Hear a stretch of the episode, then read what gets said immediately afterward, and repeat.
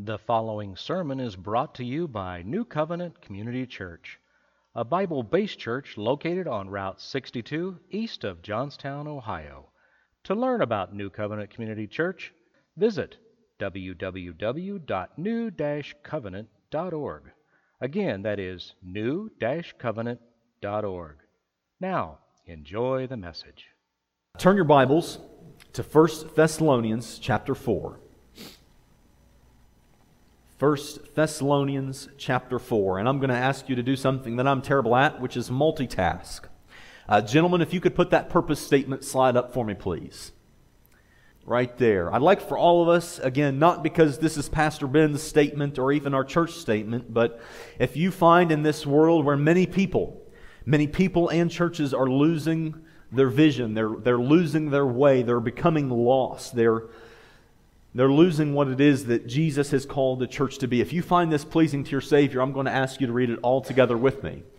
New Covenant Community Church, Community Church purpose statement calling every follower of Jesus to magnify his name, minister his gospel, mimic his holiness, and multiply his disciples. So let us keep that at the forefront so we can stay focused on what our purpose of being here is, church. 1 Thessalonians chapter 4. We're turning there. Uh, if you and I were to go hiking, we would gain much knowledge by being able to look at a map of where our journey would take us. And we would gain much by being able to look at a topographical map, one that shows you the elevations. We would be able to tell where the streams would be based on the elevation differences. We'd be able to glean much from that.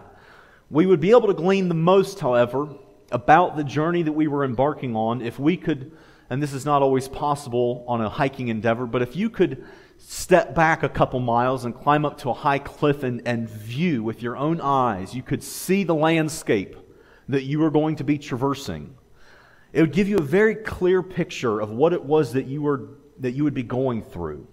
And, and my prayer throughout this series that we're in, end times in our times, uh, my prayer is that it would serve to be that high precipice, that the future of what we're going through would become a clear picture. It's no longer a fuzzy thing to you, but for all of us together as a church family, we would see this and, and we've got a clear array of the view of, of what it is that we're traversing through as we progress towards the coming of Christ.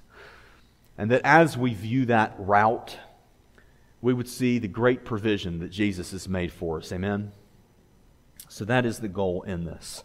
Uh, 1 Thessalonians chapter 4, look to verse 13, where we read and it says, But I do not want you to be ignorant, brethren, concerning those who have fallen asleep, lest you also, as others who have no hope. For if we believe that Jesus died and rose again, even so, God will bring with him those who sleep in Jesus.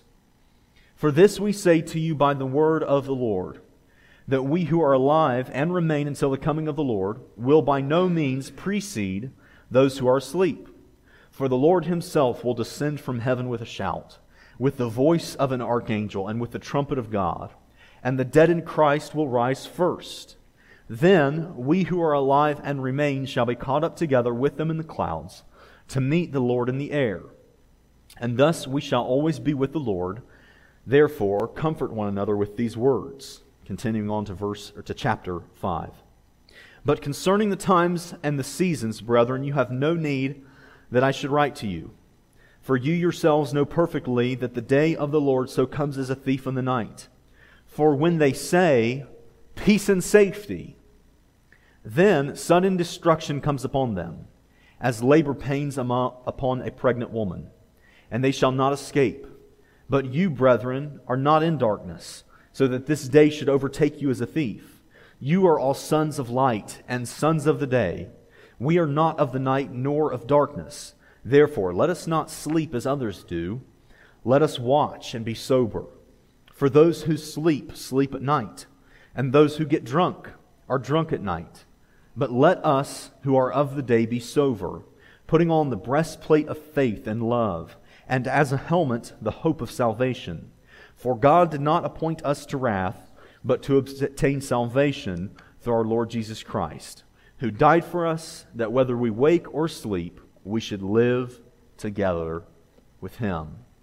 New Covenant Community Church, if you are thankful for God's Word, say thank you, Jesus. New Covenant Community Church exists to praise Jesus through worship and the Word. Worship and Word. We're becoming a church that is so needing God's Word, and I'm, I'm thankful for that. So, so let's just go to the Lord and pray as we, as we give Him thanks for these things. Father, we thank you for your Word that, that shows us the way, Lord.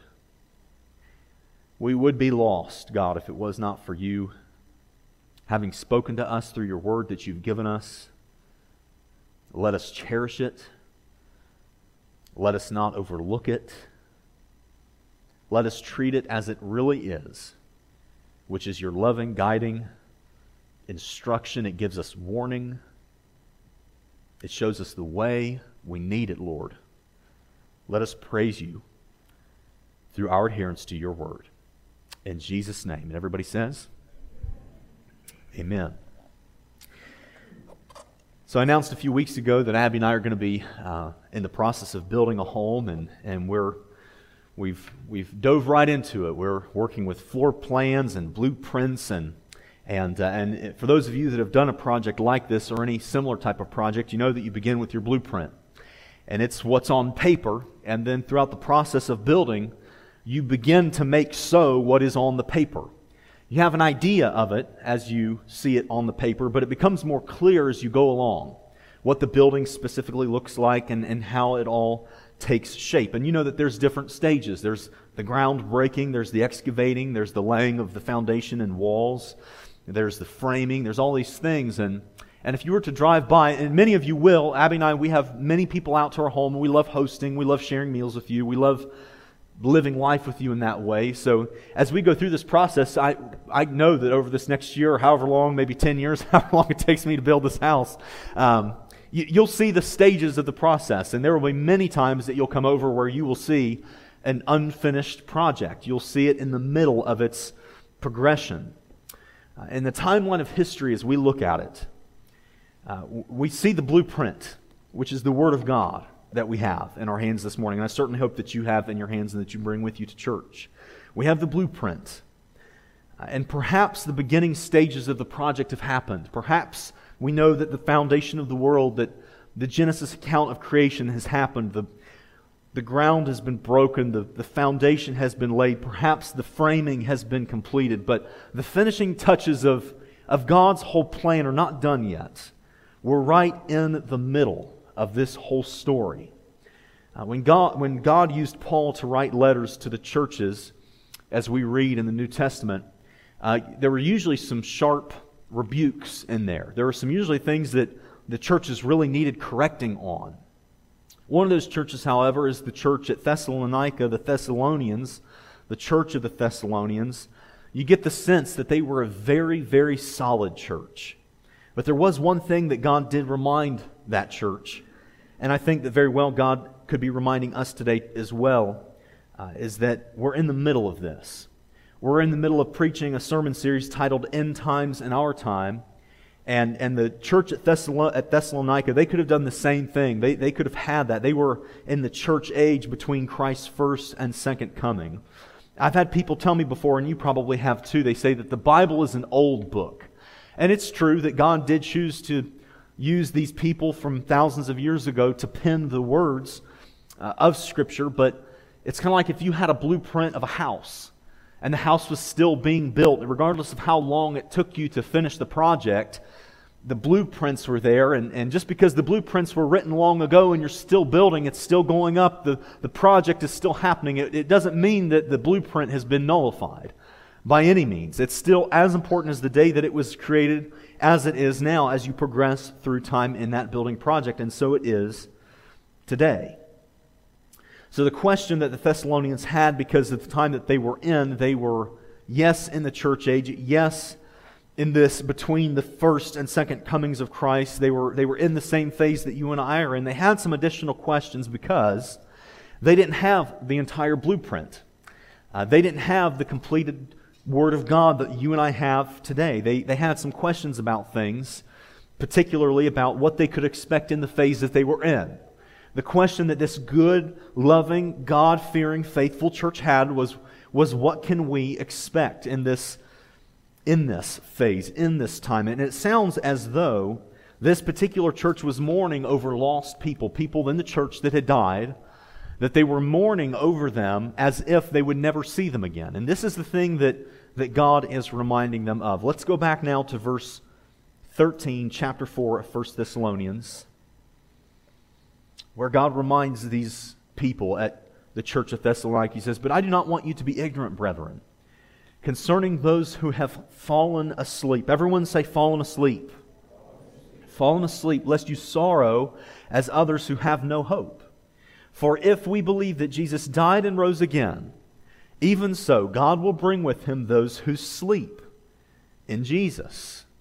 Now, this is very interesting here. There, there's come out of this particular text a faulty theology that they would call soul sleep, which is essentially the understanding, the thinking that when the believer dies, that they simply just go to sleep, and that both their body and their soul, their spirit, are both asleep and just under the ground, not doing anything, in almost a phase of being dormant until the return of Christ when those body and souls will be resurrected. And we know that that's not true. As we see the entirety of God's Word, we look at the blueprint and we see all that it has to say. Jesus said in Luke 23, verse 40, tw- chapter 23, verse 43, he looks over to the criminal that was hanging on the cross next to him, and he says, Assuredly, I say to you, today you will be with me in paradise. So he was saying not his body, his body would not be there, but his spirit. He would be, the real him would be there with Jesus in paradise that very day. 2 Corinthians 5, verse 8. Paul says, We are confident, yes, well pleased, rather. I love the way he says it. We're confident, better yet, we're well pleased. Rather, to be absent from the body is to be present with the Lord. So the understanding that we have is, is that God is reminding this church at Thessalonica, and that God is reminding you and I today as we're both in this middle of the story, seeing the blueprint being built as we're going along, is that the body and soul are two different creations of God. Okay? The body is just the shell, it's the sometimes failing shell. The soul, however, I could say is as best I could describe it, it's the real you. It's the you that will stand before God. It's your soul that will stand before God. It's the you, if you're a believer in Jesus today and you love Him and you trust Him and, and you've repented of your sins. It's your soul that would be with Jesus today, should your life be required of you. This may be a terrible illustration, but if you've ever been to the beach and you see those little crabs that walk along the sand and they can leave their shell not all kinds of crabs can do this, but the t- kind that you're thinking of with me is it can do this. And they can leave their shell and go into another shell. But when you think of what is actually there, the thing that's actually true, what's actually the crab is, is not the shell, it's just the shell that it's residing in. It's the thing, it's the actual living thing. And so is so it is with our bodies and our souls. Now, in this church age, when the body dies, we understand that the soul goes immediately to Jesus. And when Jesus returns, Scripture tells us that he will bring these souls with him. Okay, so follow along with this. That Jesus says that for those who believe that Jesus died and rose again, even so, God will bring with him those souls who sleep in Jesus. It's not a death, it's not an end, it's a sleeping, it's a separation of body and soul. Now look to verse 15 with me, if you would please. For this we say to you by the word of the Lord. And I certainly hope you have God's word in front of you because I will insert many of my own words, and I don't want you to make an error thinking that what I'm saying is Scripture when it's not. I'm saying this first part, for this we say to you by the word of the Lord. Now hit pause there, and I will say, what God is saying is that what the disciples are saying, what Paul is saying as he's writing this, is this is not just some willy nilly feeling. This is the word of the Lord. This is true. This is steadfast. This is trustworthy. What I'm telling you here in this is absolutely the truth. It's, we say this to you by the word of the Lord. Continuing on in God's word. That we who are alive and remain until the coming of the Lord will by no means precede those who are asleep. For the Lord himself will descend from heaven with a shout, with the voice of an archangel, and with the trumpet of God and the dead in Christ will rise first. Now, this verse, as many of these verses, and almost every verse that we'll go over in this entire series, causes much confusion, and there's, there's much disagreement on interpretation. I'm going to give you the very best interpretation that I know how to give you. But please pray, please read, please study as we go through this. But the dead in Christ will rise first. Here's how we could picture this if you could paint this picture in your mind. Say that sometime this week you and I decide to have lunch and we share a meal together and we decide to go get some fresh air and, and to walk through a local cemetery.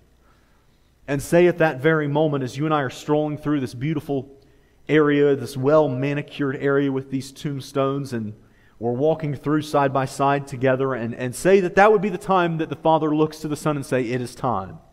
Go and receive your bride. And say that the Lord were to return at that very moment. I don't know exactly what it'll look like, but I've got the blueprint, and here's what the blueprint tells me it says that we will see the Lord, that we will actually see Him. That's not going to be some kind of figurative thing. It's not going to be some kind of feeling that our eyes will see him. We will see him coming. The old song goes, Behold, he comes, riding on the clouds. And that's exactly, church, what it will be like. We will see him coming. There's going to be a shout, and there's going to be the sound of a trumpet. We'll not only see those things, our ears will be filled with the sound of a shout and with the trumpet of God. I have no idea what those things sound like, but I bet it's loud. a shout and a trumpet. And the Bible says that the dead in Christ will rise first. So imagine that you and I are walking through the cemetery together, and perhaps, I don't know exactly, but perhaps as we're walking along and you see all these tombstones, that some of them, representing the Christians that have died, those who sleep in the Lord, those whose souls have been with Jesus ever since the moment that they died, that all of a sudden, perhaps in the same way that the stone rolled away from the tomb of Jesus, in the same kind of way that this dirt begins to just move off to the side. And perhaps it'll be for all of those who died past the year of 1880, which was when they started putting people in the concrete vaults, that those, those vault doors will start rolling away in the same way that Jesus rose out of the grave. And as best I can tell, what we see here is that when Jesus brings these souls, those who sleep in Jesus, that these bodies will be resurrected. This will happen first, that you and I, walking through the cemetery together, would see all of this. We'd be watching it happen before our very eyes. And that these bodies would be resurrected, and these risen bodies, no longer these worm food bodies that have been decaying in the ground, walking about the earth like zombies, but glorified bodies would be then met back up with their souls again. And that these souls that Jesus brings with him, the real people, the real beings, uh, the real creations of God, the real unhindered by sin souls of people that, that God has washed clean, will then be brought back together with their bodies. Now, this may sound like craziness to you, and I'm asking you to pray. I'm asking you to seek God's word. I'm asking you to, I'm asking you to, to really seek the word of God in these things. But as best I can tell, this is what this will look like. And I've had people say to me before, well, I don't want to be cremated when I die because when that time comes, when Jesus comes bringing my soul that has been with him, the real me that's been with him all these years after I've died, I want my body to be intact so that it can then be met back up with my soul someday. And I'm thinking, listen, if God can turn your worm food body that's been decaying for however long, I don't think the cremation deal is going to be a big challenge for Jesus. I just, I just think that he can figure that one out. I think he knows how to raise those things out of the grave, out of their deadness, and then make them alive, make them new, and make them such that it's a glorified body that when it's reunited, that's what we'll see should Jesus come back in our lifetime. I, I, believe that if you and I were to walk through a cemetery this week and, and it happened, that's exactly what we would see. Now, if you would, please look to verse 17 as we continue to interpret this blueprint that God has given us. It says, Then, everyone shout the word then. Then we who are alive and remain shall be caught up together with them in the clouds to meet the Lord in the air and thus we shall always be with the Lord. So it will not just be those who have died and then the Lord brings their souls back, and then it won't be just them getting new bodies, it will be us also. And there's a great explanation of this. If you would, keep your thumb where you are in your Bible, because we'll go back there in a moment. Go now to 1 Corinthians 15. 1 Corinthians 15. You passed it on your way there as you were headed to 1 Thessalonians. Go to 1 Corinthians 15 as we see this great explanation of how this looks. It gives us more detail. It's a different page of the blueprint pertaining to the same topic. And all of the mechanically minded guys are saying, Yes, he's preaching my language. 1 Corinthians 15, look to verse 50 as we see this explanation of, of, of these new bodies that are required to be with the Lord. It says, Now this I say, this is verse 50, 1 Corinthians chapter 15, verse 50. Now this I say, brethren, that flesh and blood cannot inherit the kingdom of God, nor does corruption inherit incorruption. In other words, this sin filled, sin impacted, knees hurting, back aching body will not inherit God's holy kingdom. The things of the, the, the, the worm eaten food bodies that have been dead for years, those things will not then be in heaven. And all the things of defilement that are in the bodies that we are in right now, these broken down shells that continue to break down as we age, these, that, that will not be part of God's kingdom as we progress through time. Verse 51 Behold, I tell you a mystery. We shall not all sleep in other words, we shall not all die and be in the ground and the Lord bringing our souls back. There will be people on the earth, believers on the earth, when Jesus returns. We shall not all sleep. But we shall all be changed. That's all of us. In a moment, in the twinkling of an eye, at the last trumpet, for the trumpet will sound, and the dead will be raised incorruptible, and we shall be changed. The dead are going to raise out of the grave. They're going to be raised incorruptible and no longer worm food. They're going to be raised incorruptible, and we also shall be changed. As, as we watch this happen first, the dead in Christ rising first, then it'll happen to us. We shall be changed in the twinkling of an eye, God's word says. Verse 53 For this corruptible must put on incorruption and this mortal must put on immortality. So when this corruptible has put on incorruption and this mortal has put on immortality, in other words, like it was for Moses when Moses says, God, can I see you? Would you let me see your face?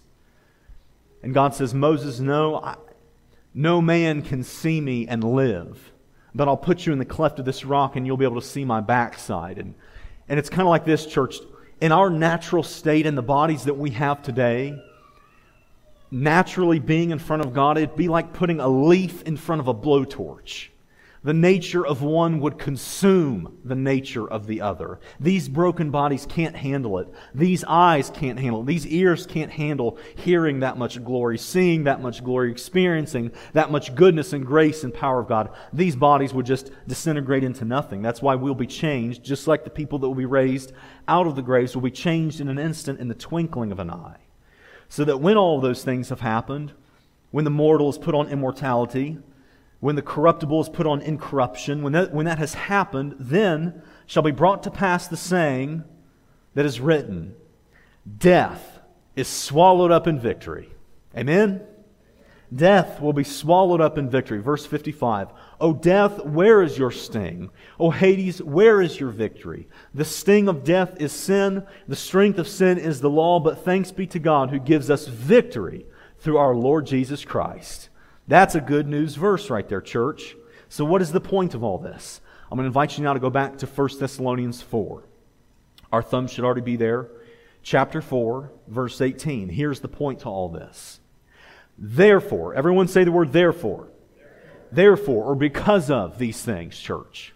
Because of the fact that your, that your family loved ones who have died, who knew the Lord, you knew they knew the Lord. And you all know what I'm talking about. We've all been to those funerals where it's like, yes, this person loved Jesus, they're in heaven, no question. And we've all also been to those funerals, and I've been to many of them, sadly, where you're just like, man, I don't really know. Their life never really had any fruit. They never trusted Jesus. They never, they never did anything in their life that made you think like they, they're really trusting Jesus with their life. But for those that you know trust Him, those that are saved, because their bodies will be resurrected, because their souls have been with Jesus, the real them has been with Jesus all along. And we'll see that happen. And then in the moment, in twinkling of an eye, that same thing, our bodies will be then changed. We won't all sleep, but they'll be changed. And we'll be up in the air to meet them with the Lord. Because of all those things, comfort one another with these words. Comfort one another with these words. So if you feel like taking notes, and I certainly hope that you do, you can write this down. Impending victory is good reason to be comforted. Impending victory is good reason to be comforted. There's many people that are experiencing discomfort in our world today. Stress and anxiety at an all-time high. I was sent an article by one of you this week that was talking about pastors are committing suicide and considering suicide at higher rates than ever before because of this coronavirus 2020 season that we are all in. But what I'm telling you today, church, is because of what our Lord has done. Our impending victory is good reason for us to be comforted today. There's a reason for us to smile today. When we stand on this high precipice and we, we see the, the journey that we're getting ready to hike on, there's a de- definite moment. We don't know exactly when we'll get to it, but there's the moment we see in the blueprint where we say, There it is, there's victory, there's Jesus coming back. And that's good news. If you believe it, say amen. That's good, good news. I don't watch the news much. I try not to. I try to only to watch to the extent that I know what the devil's doing in the world. And, and we see plainly anymore, it seems like, the devil used to hide in the workings that he did, but now in the world it's just like, man, everything is in plain sight. And one of the things that, one of the many things that have been in plain sight recently uh, is that churches are being threatened with their 501c status being taken away, their, their tax status. And it usually comes from many groups, but the predominant one would be the LGBTQ that they, they see it as hate speech that we teach that their lifestyle is wrong the same way that my lifestyle is wrong. I, their lifestyle is no different than mine before I was saved, or any of yours before you were saved. And there's things that we say are sin, that the blueprint that God's Word say are just sinful. Drunkenness and fornication and idolatry and adultery, those things are just sinful. They just are. And, and the world that doesn't like those things, they say, well, if they're going to preach a message that doesn't make me feel good, that doesn't include me in that, which it's such a shame because I told you this morning that there's room at the cross for them. That Jesus' blood is powerful enough to forgive the person that has submitted to that kind of lifestyle. And the person that I was, the blood of Jesus is powerful for those things. But the threats that they make because we're apparently not inclusive, I don't know how you get more inclusive than the cross, but but because we're not inclusive in that way, supposedly, that they're going to take away, that they, they vouch for our 501c status being taken away. And that can be scary. You see many churches get scared by those things, and that really shaking the hearts of people. But listen, when I see God's Word and I, I get rid of the distractions and I'm just looking at the blueprint, I, yes, I know that the building construction process has some messy moments along the way. But when I just fixate my eyes on God's Word and what He's told me and what, what He's told us to do, all of a sudden it's like, man, that's the, that's the best the devil can do? Take away our tax status? I mean, come on. I've got, there's a definite moment in my journey where it's marked by absolute, certain, no question victory. Hallelujah. Somebody say amen. That's good news. Death is going to be swallowed up in victory. I have a reason to smile today and every day. Now take your Bibles back. 1 Thessalonians, now chapter 5. We'll be going into verse 1. God graciously teaches this church and reminds us about this whole body and soul ordeal, how those are different, but how God perfectly re- preserves both of them in His great power. We trust Him. I love that. I love that we can just trust Jesus in those things. But He reminds us also of another truth regarding the time. So it's almost as if the Thessalonians say, okay, Jesus, I can see we see the landscape. We see our certain absolute victory, no question. But what's it going to look like until we get there? Which is a good question. I think that's a question that all of our hearts would be asking as well. And God answers that question, I believe. Look to verse 1, chapter 5. It says, But concerning the times, concerning the getting there, church, between now and then, and the seasons, brethren, you have no need that I should write to you. For you yourselves, look to your neighbor and say, That's you Know perfectly that the day of the Lord so comes as a thief in the night. For when they say peace and safety, then sudden destruction comes upon them, as labor pains upon a pregnant woman, and they shall not escape. So there's a recap, there's a reminder of the knowledge that they already know that this day, the day of the Lord, the day that Jesus returns, will come as no surprise to them. We know it'll be an unexpected hour. But the times and the seasons, not the specific moment, not the specific date, but Jesus uses the illustration of a tree. When you see the tree budding, you know that summer is near. And what he's saying is that you yourselves know, church at Thessalonica, you yourselves know, New Covenant Community Church, the seasons and the times. We see our world progressing towards these things. We've noticed that the tree is beginning to bud. But there's something else that perhaps the church at Thessalonica was familiar with. This, for peace and safety, will be what other people are saying. This is such an interesting piece of this that I hope you'd focus in and listen to this. Uh, perhaps, church, the church at Thessalonica was familiar with the Gospel of Matthew. If my memory serves me correctly, the Gospel of Matthew was written somewhere between AD 50 and AD 70. So, between 50 and 70 years after the time of Christ was when the Gospel of Matthew was written. And it's known with a little bit more certainty that it was in the early 50 ADs that the books of 1st and 2nd Thessalonians were written. So, very good chance that this church was familiar with the Gospel of Matthew, which says in 24, verse 37, But as the days of Noah were, so also will the coming of the Son of Man be. So you ask yourself the question how did the church of Thessalonica know this? And it's probably very likely because of this verse. As in the days of Noah, so will the coming of the Son of Man be. For as in the days before the flood, they were eating and drinking and marrying and giving in marriage until the day that Noah entered the ark, and did not know until the flood came and took them all away. So also will the coming of the Son of Man be. So, for Noah and his family, they were told of God that they were to build this ark, and they, they knew that the tree was about to bud. They knew that summer was coming. They knew that, they knew that the floodwaters were coming, that God's judgment floodwaters were coming. They knew that.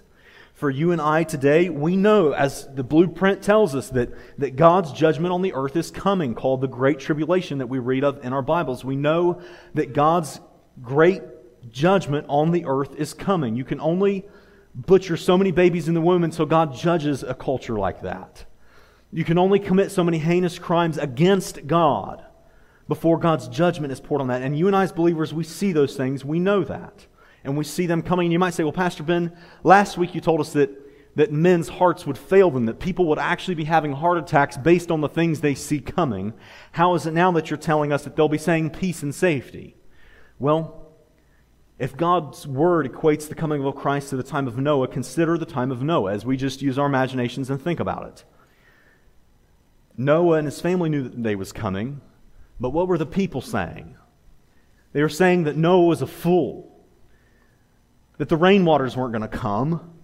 A worldwide flood, you're building this boat. They didn't even know what boats were back then, and here is Noah building a huge one. They were saying it's, it's a fool's game to think that floods, flood waters are going to come. This, this is ridiculous. This is crazy. Nothing's going to happen. Peace and safety. Until what? I imagine there were many people that died of heart attacks as they saw the floodwaters erupting. They were not saying peace and safety then. And I believe in the very same way that it will happen at the return of Christ. That right now people say it's a fool's game for Christians to believe that Jesus is going to come back. It's foolish to think those kinds of things. Nothing's ever happened like that before. There's, eh, eh, they don't believe in anything that's real. There's no way that that's going to happen. But if they were walking through a cemetery and they see the Lord coming and they saw graves erupting and they saw these Christians leaving earth, then there will be people who will be having heart attacks of great fear and terror of what's happening on the earth. So when I stand on this precipice, church, and we look over, we not only see that Jesus is our victory, he is our impending escape. Impending escape is good reason, church, to be comforted. To be comforted.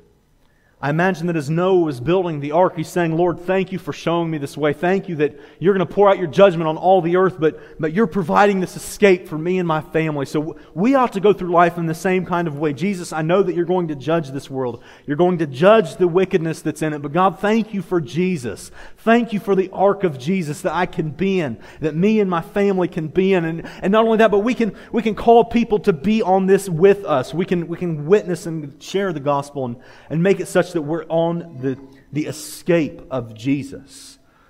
I've had people say to me before, well, Pastor Ben, you shouldn't treat Jesus like your get out of jail free card. And I say, He's not just my get out of jail free card, He's my get out of everything free card. He's my get out of everything free card. So we stand on this high place and we view the, the journey that we're getting ready to embark on, the future of the church. We know that it's absolute victory, impending victory is a good reason to be comforted, and so is our escape, church. So is our escape. We've got the blueprint, it shows us how to escape. And the reason we know this is a great escape, why is this such a great thing? It's because you and I know, people of God's Word know the great tribulation that is coming. We know the great judgment on the earth that is indeed coming because we have the blueprint. Uh, at my mom's house in Springboro, Ohio, uh, there's this kind of a nice, really nice country road, really quiet. It's not a whole lot of traffic. Usually, the only traffic there are the cars, the people that live there. And, uh, and right just at the, almost at the corner of my mom's property, it's, there's a curve. There's a very sharp, almost a 90 degree country road kind of curve. And I was sitting on the porch swing one day, and I'm watching. It was very common, still is, that on summer evenings, joggers will jog on this road because it's so quiet. It's very pretty, um, just a great road to be on. And I watched these two joggers, and they were both kind of approaching. And from the angle I was sitting, I could see these two joggers. And one of them was going one way jogging, and the other one was kind of like jogging, kind of walking, mostly walking because they were on their cell phone. And I see, I'm just, I'm probably 100, 200 yards away, something. I don't know how far away it was, but I see all of a sudden the one jogger leap across the road and shove the person that was on their phone into the ditch. And I'm thinking, oh my gosh, like this is, I need to, like, I even, I kind of startled me. I stood up and I'm thinking, what is getting ready to happen?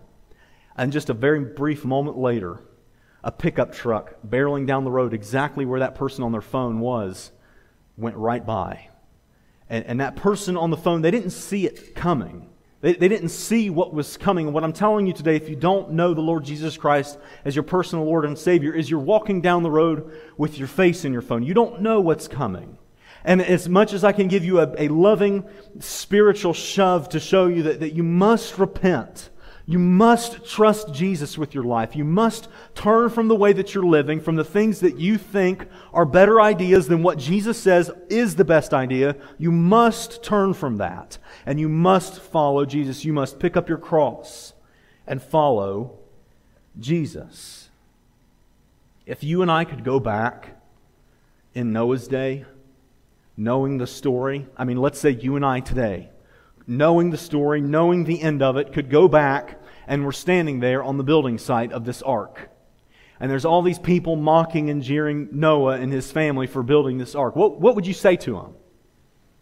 I mean, seriously, like, like what, what, what goes through your mind of what you would tell these people, knowing that in a matter of days, their whole family is going to drown? That God's judgment for all their wicked sin and all their willful rebellion, not God mean in heaven just killing people because it's fun. No, people that have willfully rebelled against God. And the same way that there are people in this room today that willfully rebel against God. What would you say to those people?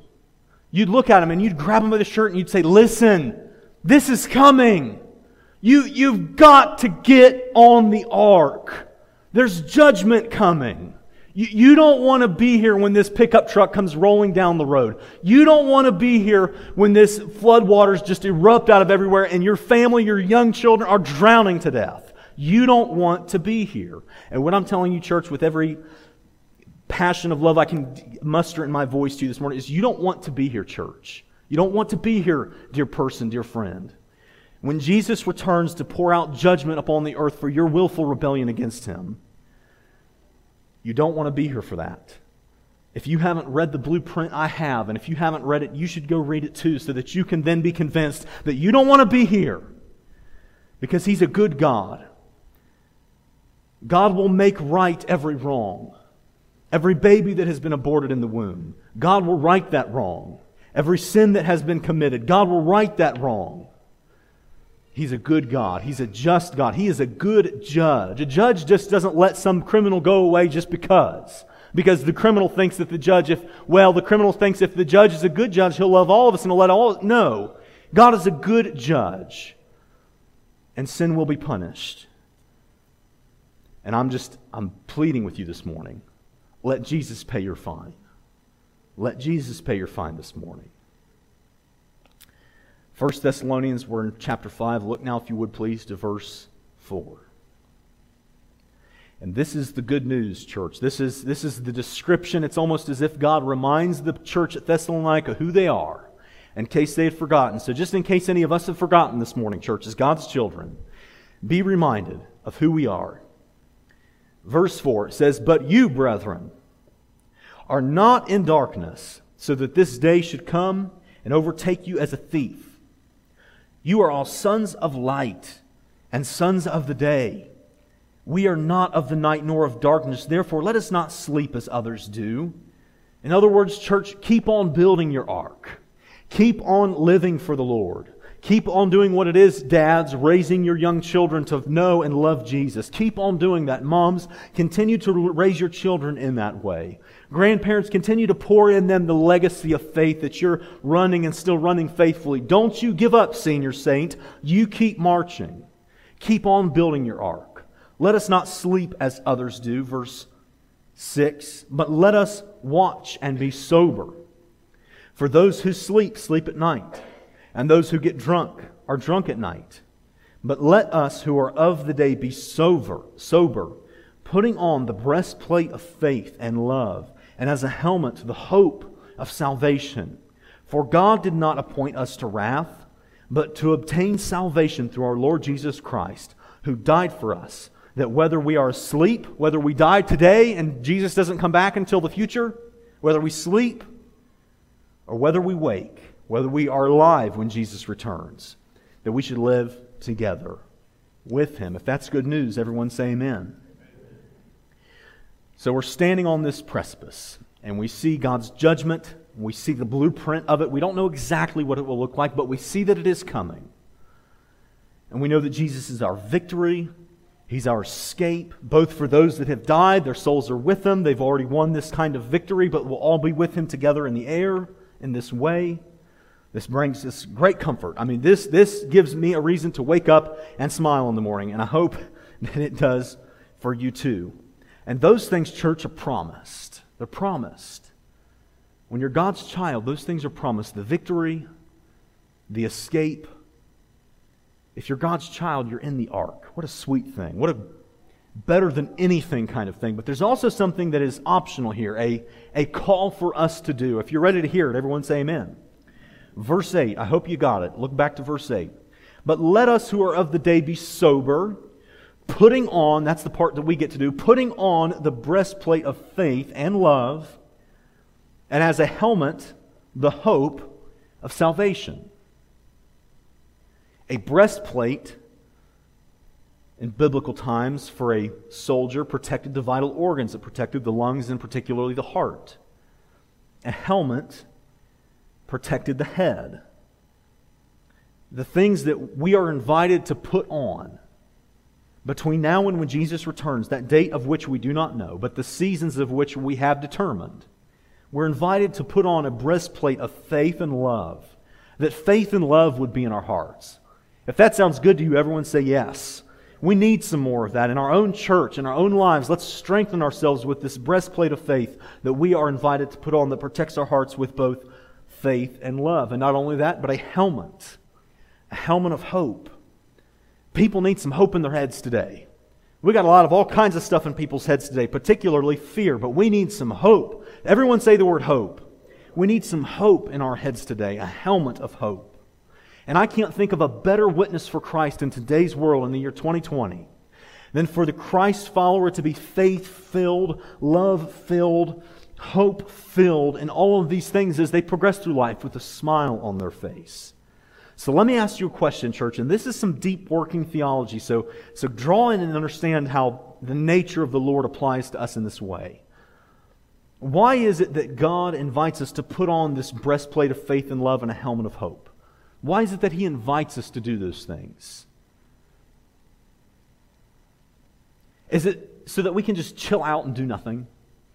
Is it so that we can just, we know we're on this journey and we, we trust that there's this definite moment of victory and escape and we just, we put on the armor and we're just, ah, we just try to run through it as fast as we can and, and not let anything bother us and we just try to get to that point as fast as we can and being unscathed. I don't think that's the reason that God invites us to put on this armor armor in biblical times and even today, it's made for one going into battle. It's made for one going on a mission. So, what's our mission, church? It's to produce disciples marked by love and loyalty, Many churches and many pastors are asking themselves the question right now, both internally and externally. They're saying, How in the world are we supposed to make disciples when everybody's favorite thing to do is argue on Facebook? Like, how are we even supposed to do that? And when everybody is so easily offended and there's seemingly so much wickedness in the world that comes against the church? How are we supposed to do that? Listen, with man, this is impossible, but with God, all things are possible. And I believe that our church will do this. I believe that as we march faithfully, that we'll put on this armor for this purpose of making disciples marked by love and loyalty, yes, even in the times that we are in. So, our last point today, church, our impelling mission is good reason to be comforted.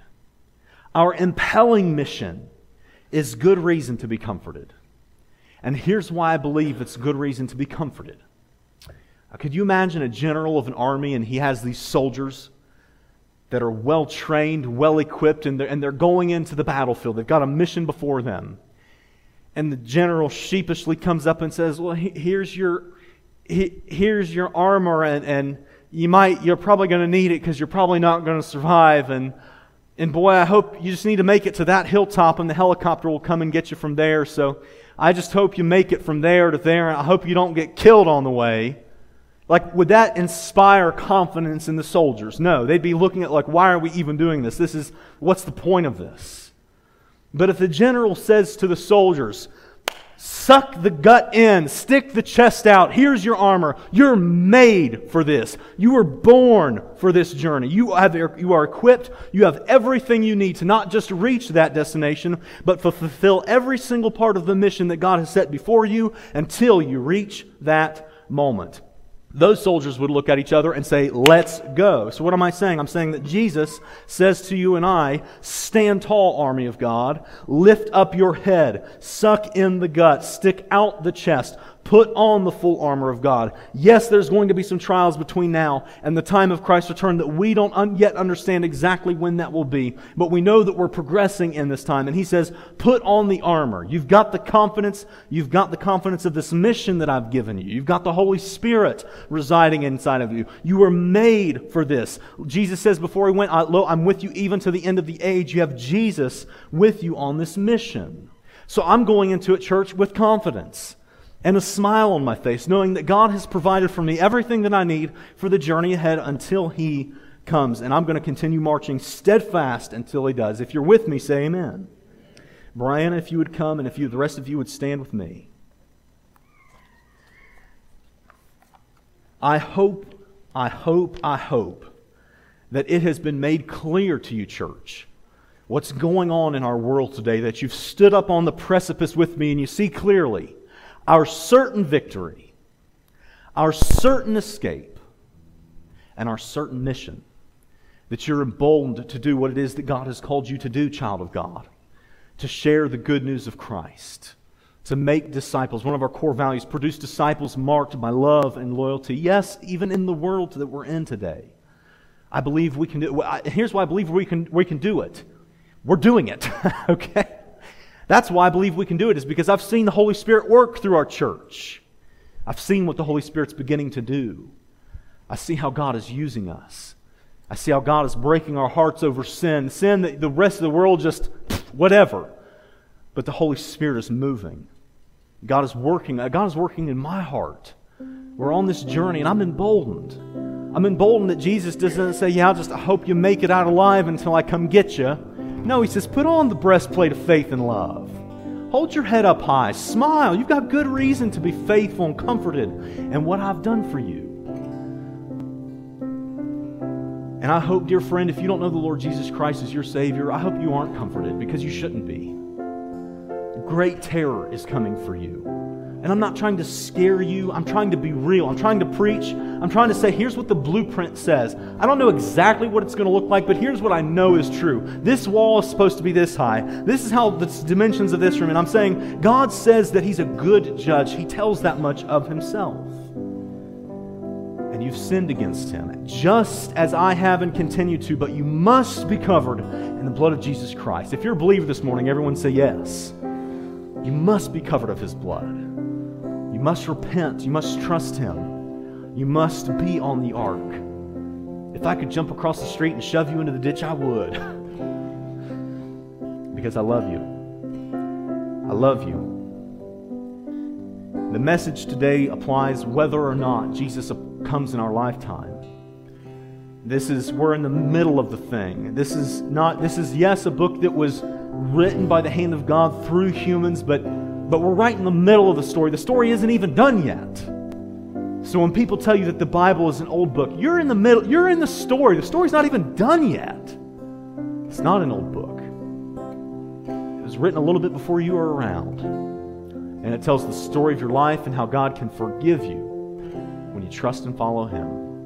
And I invite anyone, all people, at all points, if you've never done that, to do that. And any other prayer need that you have, I'd be happy to join you up here as we pray and as we worship the Lord together. So, would you join us and, and as we are led in worship?